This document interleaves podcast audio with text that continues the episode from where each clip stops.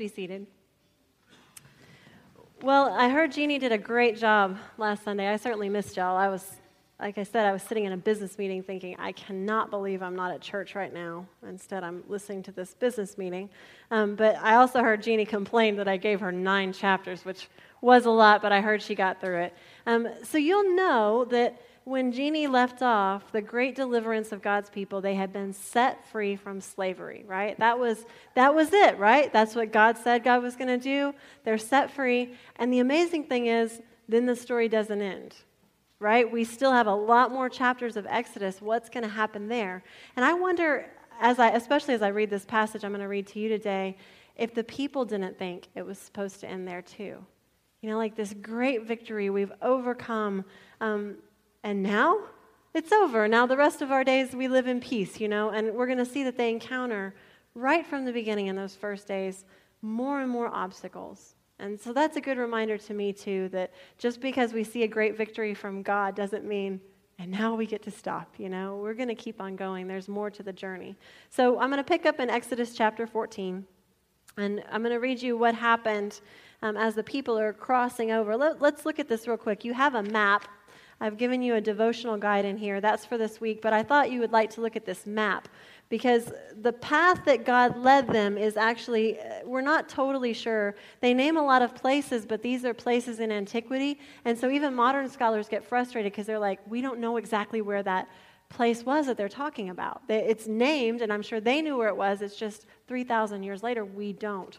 Um, so the red line is probably the line that they followed, okay? And you see where the, red, the red line starts over here in Ramses, um, in, in, the land of Goshen where they lived, goes down the Sinai Peninsula. There's a bit of, you know, a, a little bubble there, a balloon, and then goes up through um, Edom and Moab eventually to cross over the Jordan River, as we talked about. Now, is that the most direct route? When I was younger, I always thought, what is the deal with going down the Sinai Peninsula? Because that's like that's like when your dad says, "I've got a shortcut," right? it's not. You know, it's God. Hey, let's go this way. You know, like why didn't we go this way? If you look up at the top, right under the words Mediterranean Sea, you see the way to the land of the Philistines. Well, that's where they're going, right? Why didn't they take the way to the land of the Philistines? Well, it was heavily fortified. And if you read Exodus closely, it says God didn't take them that way because they weren't ready. They weren't ready to fight their way to freedom, and they were definitely not ready to claim their inheritance yet. There's a lot they're going to learn in the wilderness that they go into the wilderness one way, they're going to come out another way. And so it's a learning God wants them to have. So that's why they go that way. So this is where where God um, is beginning to lead them into the wilderness. They're going to cross the Red Sea. That's also translated Reed Sea. Again, people don't know exactly where this is. The point is, there was a giant body of water that stood in their way. So let's read about that. Exodus chapter 14. Then the Lord gave these instructions to Moses Order the Israelites to turn back and camp by Pi Hahiroth, between Migdol and the sea. Camp there along the shore across from Baal Zephon. Then Pharaoh will think the Egyptians are confused. They are trapped in the wilderness. And once again, I will harden Pharaoh's heart, and he will chase after you. I have planned this in order to display my glory through Pharaoh and his whole army. After this, the Egyptians will know I am the Lord. So the Israelites camped there as they were told. When word reached the king of Egypt that the Israelites had fled, like he said for them to do, Pharaoh and his officials changed their minds. What have we done, letting all those Israelite slaves get away? They asked. So Pharaoh harnessed his chariot and called up his troops. He took with him 600 of Egypt's best chariots, along with the rest of the chariots of Egypt, each with its commander. The Lord hardened the heart of Pharaoh, the king of Egypt, so he chased after the people of Israel, who had left with fists raised in defiance. Don't you love that? Mm, they leave, yes. And then here comes the army. The Egyptians chased after them with all the forces in Pharaoh's army, all his horses and chariots, all his charioteers, and his troops. So here comes the might of Egypt um, after the Israelites, who were just slaves um, set free. The Egyptians caught up with the people of Israel as they were camped beside the shore near Pi Hahiroth across from Baal Zephon. As Pharaoh approached, the people of Israel looked up and panicked when they saw the Egyptians overtaking them. They cried out to the Lord, and they said to Moses, why did you bring us out here to die in the wilderness? Weren't there enough graves for us in Egypt? What have you done to us? Why did you make us leave Egypt? Didn't we tell you this would happen when we were still in Egypt? We said, Leave us alone. Let us be slaves to the Egyptians. It's better to be a slave in Egypt than a corpse in the wilderness. But Moses told the people, Don't be afraid. Just stand still and watch the Lord rescue you today. The Egyptians you see today will never be seen again. The Lord Himself will fight for you. Just stay calm. This is the word of God for the people of God. Thanks be to God. I saw something like this happen one time when I was driving down the road. Something like what Israel does in this moment. There was a little cat. It was a big, busy road, and traffic was going on both sides. It was Avenue J in San Angelo. I will never forget this. And there was a little cat in the center lane. And the traffic would whiz by, it would kind of hunch up. And You could see it, you know, kind of flinch against the traffic, and I thought, oh my gosh, I'm about to see a little animal die in the middle of the road, which I don't know about y'all, but I hate that. Just hate that. So I'm trying to think, Kevin's in the car with me, we're trying to think, what could we do to save this cat? When all of a sudden, as the traffic whizzed by, the cat kind of gets this wicked glint in its eyes, and it's like, I know what to do. And it runs out into the middle of one of the lanes of traffic, and it leaps inside a cardboard box. Like, a, you know how there's trash in the road? The cat leaps inside that piece of trash, and it just stays there. And I realized that cat thinks it's safe. It's like if the it would jump out, we, we actually turned around, we'd see it jumping out, kind of seeing the traffic, and then be like, base, cardboard box. Now, was it safe in the cardboard box? Heck no. Nobody could see it in there. They would just hit some car, not paying attention, would hit that cardboard box, and the cat would not be protected by those paper walls. And this is what I see Israel doing here. Here's Israel. They're trapped. The two, two lanes of traffic that are scaring them are the sea on one side and the Egyptian army on the other. These were terrifying, both of them. We think of the sea and we're like a day at the beach, you know, the sun and the sand, and it's delightful. We boogie board or, you know, we catch a fish or, I mean, all these wonderful things. The Israelites looked at the sea and thought, death. Like they just were deathly afraid of the sea, kind of like Texans are deathly afraid of tall grass, right? So we're like, there are snakes in there.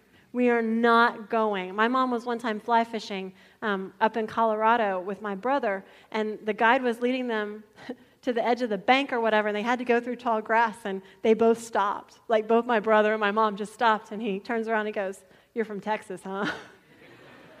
and they're like, Yeah. And he's like, There's no snakes in here. But we're, we know if you go in tall grass, there's snakes. Well, the, or the Israelites, they would get to the water and they would see the equivalent of rattlesnakes. They, were, they couldn't see the bottom. Have you ever been with, I have another friend who won't go in water past where she can see her feet because who knows what's going to come get her, right? I'm kind of like, you're okay, stay with me. It's all right. We're in Texas. You can't see the bottom of the river. Just go with it. The Israelites would have gotten her like they would have been like, yes, we are not going to go anywhere where we can't see our feet. We're keeping our feet on dry ground because there's that Leviathan creature out there and there's death and there's chaos. They were the only nation once they were established that didn't have a navy. And they had a coastline, no navy. The sea was scary. They were terrified of it. That's why in Revelation, have you ever wondered about that? When Revelation, when the new earth comes, there's no sea. It's a metaphor. They were scared of the sea. So God takes away what frightens them. They're terrified of the sea. So here they are camped by what terrifies them. And they're hoping they just get to go back out because they're in this cul de sac, basically, with the sea, the sea, the sea, the sea, nothing else. So death, tall grass on one side. And then from behind them comes the mightiest army of the day. You know, just when they thought they were free, just when they thought it was over, here comes Pharaoh with his war machine. I mean, chariots in that day, Israel didn't have a chariot, they didn't even have one. Pharaoh gets 600 of his best and all the rest of his army, and they are barreling down, and the trap is sprung, just like this. And the people are freaking out. Now, all of us, when we are in a trap, when we are stressed out, when we encounter adversity, just like Gil Rendle was talking about at annual conference, just like the guys were talking about, we all have coping strategies. And some of the Methodist church just do more of what they've always been doing, right? Well, let's work harder at what isn't working. That's what they'll do. We, we have coping strategies, right? We, you get us stressed out, and we have something that we do, a person that we become. Some of us get really angry and snippy. Some of us get kind of vindictive when we're stressed out. We're going to lash out at somebody. Some of us withdraw into ourselves, like just shut down. We're uncommunicative. Um, some of us make jokes when we're stressed out. Maybe you know some of those people who just make jokes. Some of us overwork. If there's a problem, then we're going to work our way out of it. Some of us worry, worry, worry, worry. We create problems we don't even have to cope when we're stressed out. And this, y'all are kind of a more gentle audience because in, in the first um, service, I saw all these spouses like, that's you. Now y'all can do it. Now you're like, oh, permission, okay. Um, mean, the reality is, men and women handle stress differently, right? I mean, like, some of you guys, you've been relying on your wives to cry for you for like 25 years now, right? I mean, haven't had to shed a tear at all because the waterworks are taken care of by the gentler sex. And then some of y'all women, you know, if there's going to be a big project going on, if the Christmas lights are going up or there's a major repair, it's time to get the kids out of the house so that they don't learn some new technical language. We all have these coping strategies. We all have these cardboard boxes, and they are nothing more than that. They're when we're stressed out. We learned it from our parents. We learned it growing up. We learned it somewhere that when I'm under stress, if I have something I can't deal with, I'm going to do this. And sometimes we do it without even thinking. I'm stressed, so I get angry. I'm stressed, so I turn to an addiction that masks my pain. I'm having a hard relationship time, so I'm going to eat. Or I'm going to watch TV and unplug. Or I'm going to yell. Or I'm going to stay at work so I don't have to deal with it. We ha- all have our coping strategies. We all have our cardboard boxes. For Israel, we're going to see this again and again as we go through the Exodus. We're going to see what their coping strategies are. What was the emotion? Um, this is going to be a tricky question because the emotion they express is not the emotion that they're feeling. What is the emotion that they felt as the trap closed? Fear. Right. They felt fear. Now, what is the emotion that they expressed? Anger. Now, has that ever happened to you? I have every day, right. I have learned as a pastor, you have probably learned in life that anger is our substitute emotion for a lot of other things. That when I encounter somebody who's angry, oftentimes they're not, they are angry, but really they're afraid. Or really they've been hurt. Or really they feel like a failure, they feel incompetent, so they're lashing out or really they're worried. And we, we default to anger because it feels so much more socially acceptable when we're scared to be angry. It feels more powerful than to own what we're really feeling and say, I'm afraid, or someone hurt me, or I feel betrayed, or I feel like I can't handle this. And so we default to anger. We do that. There's all kinds of emotions that we choose to feel instead of what we're really feeling. That's TV too. Instead of feeling this emotion, I'm just going to watch TV and forget about it or listen to the radio or you know somehow zone out. So the people default to anger. They show it as anger. That's their first cardboard box. The second is the action that they take. Now here they are trapped. The horror of the sea on one hand the might of egypt bearing down on them on one hand. What could they have done? What are their choices in there Come on, think creatively. We're going to get in scrapes too. What could they have done? They could have gone to Moses. Yes, they could have gone to Moses and said, Hey, do, is there a plan? you know, right? That would have been a good thing. What did they do at first that seemed kind of good? Huh? They cried out to God. Ah! Was kind of what they said. That's an okay prayer sometimes if you keep praying it. Prayer would have been a good answer for them. If they're stuck here, God led them here. God, what do you want to do? What should we do? That's a good answer. You know, honestly, I think giving impromptu swimming lessons would have been a positive course of action, right? I mean, uh, you know, what do we do? Well, something productive would have been like, well, let's figure out how to swim. Let's make a quick boat. Um, let's gird ourselves for battle. Let's get ready. Because if God led us here, then, then there must be a plan, right?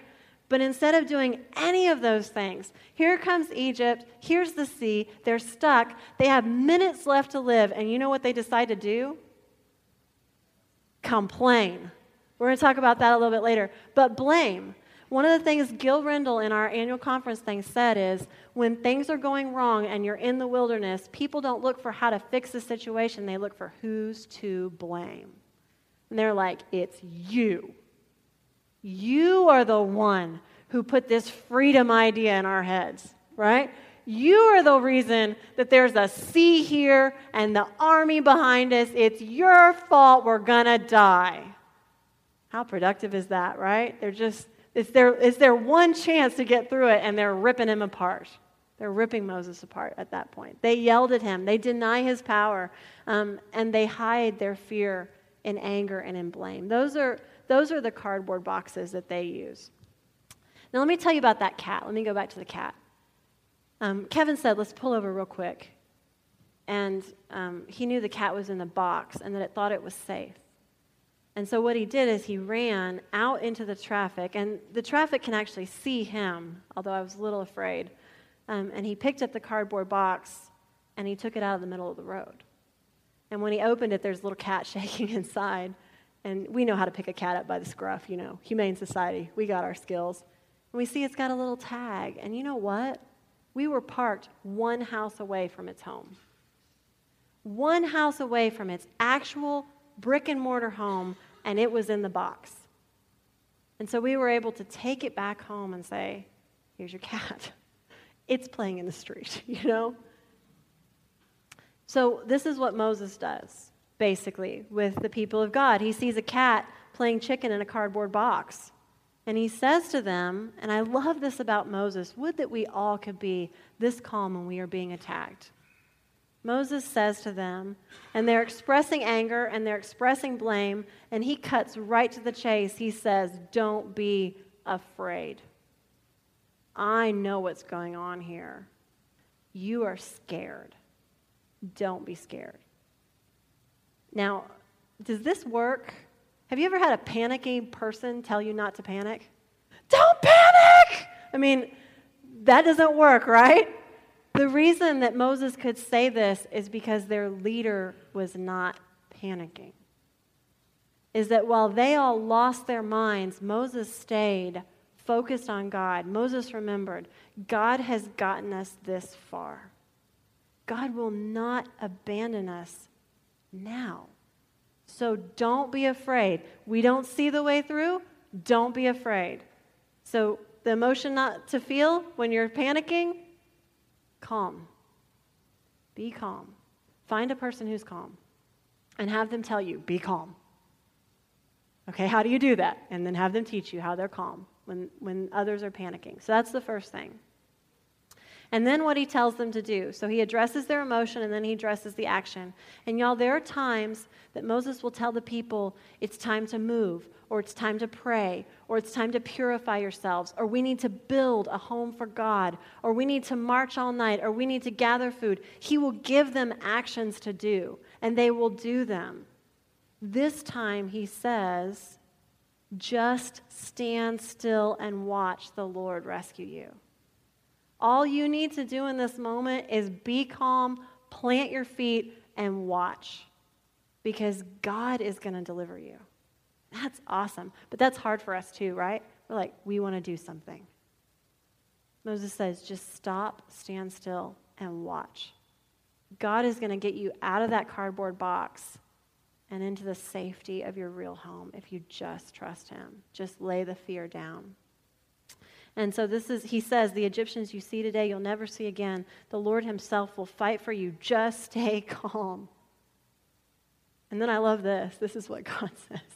I'm sure Moses was a little freaked out by this point, too, because here comes the might of Egypt. What God does is um, the pillar of fire that was guiding them moves around behind them and blocks off the Egyptian army.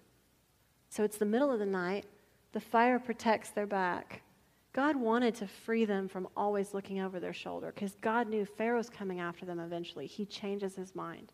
And so God wanted them to get there so that he could eliminate that threat from behind them for the rest of their lives. So he blocks off with the fire, and Moses is praying to him apparently. And I love what God says. In verse 15, then the Lord says to Moses, Why are you crying out to me? You think, like, uh, that's obvious, right? I mean, we're in a bind. He says, Tell the people to get moving. Pick up your staff and raise your hand over the sea. Divide the water so the Israelites can walk through the middle of the sea on dry ground. well, duh. I mean, sorry, God. I didn't, I'm sorry. I didn't know to do that. God's like, okay. You know, once they stand still, once they trust, Moses is crying out, Moses is praying. God's like, hey, stop the praying. Got the action plan? Raise your hands. And the, the strongest wind the people have ever felt blows across the sea. And these two walls of water part, and they run through the middle of what they fear the most. And as soon as all of their feet reach the other side, God says, Moses, put your arms down, and all of those chariots that are clamoring through the sea are swallowed up. It's amazing. But you know, that's not the end of the story. We're going to keep going past there. We're going to see they get in scrapes again, just like we do. And so I want y'all this week to think what is my box? Where do I default to when I'm in trouble, when I'm scared, when I'm afraid? What are my paper shields I hold up to the world that are not really helping? And you may be sitting next to somebody who can help you figure out what that is. Be gentle with each other. So that this week, when you are when you feel stressed, when you feel attacked, when you feel trapped, instead of jumping into that cardboard box, instead of drowning out what you're feeling or um, lashing out or withdrawing, that you poke your head out of the box and look for where God is. Look for where home is. Look for where safety is and say, God, how can I face this? What do you want me to do? May your peace be with me so that I can face this calmly. I want you to think this week what is it that's chasing you? It's always at your back that maybe God says, This week, it's the week to turn around and face it. This week is victory week. This week is plant your feet and say, No more paper boxes. No more false hope. This week I stand with God. This week I'm not afraid anymore. Let's pray. God, I pray that just like um, your people long ago, we wouldn't see one great victory and think it's the end of all that we have to have faith in you for. That we would learn to have faith in you even when we feel trapped, even when the greatest army is bearing down on us and the terror of the sea is ahead of us. That just like Moses, we would just call out to you and we would hear what to do, how to get through it. Lord, help us to know when we need to act and when we need to stand and watch. And we pray, Lord, that you draw us out of those paper boxes, out of our coping strategies, to put our hand in yours and to walk and to come home. We ask all this in Jesus' name. Amen.